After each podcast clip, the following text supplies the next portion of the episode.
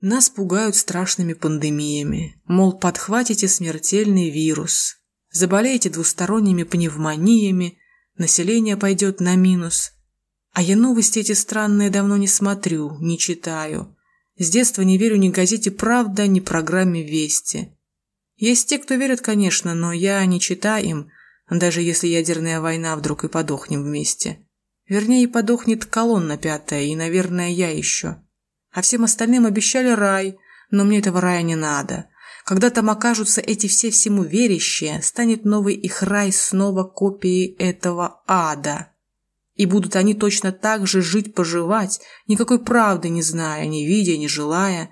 И мне им хочется очень искренне пожелать, чтобы они так и правда жили, а не как сейчас выживали.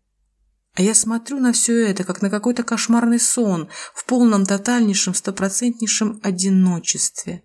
Надеясь, что завтра проснусь, но никак не кончается он. А жизнь моя может в ближайшее время закончиться без всяких там вирусов, эпидемий, пандемий. Просто мы не бессмертные, к сожалению. Вот зараза!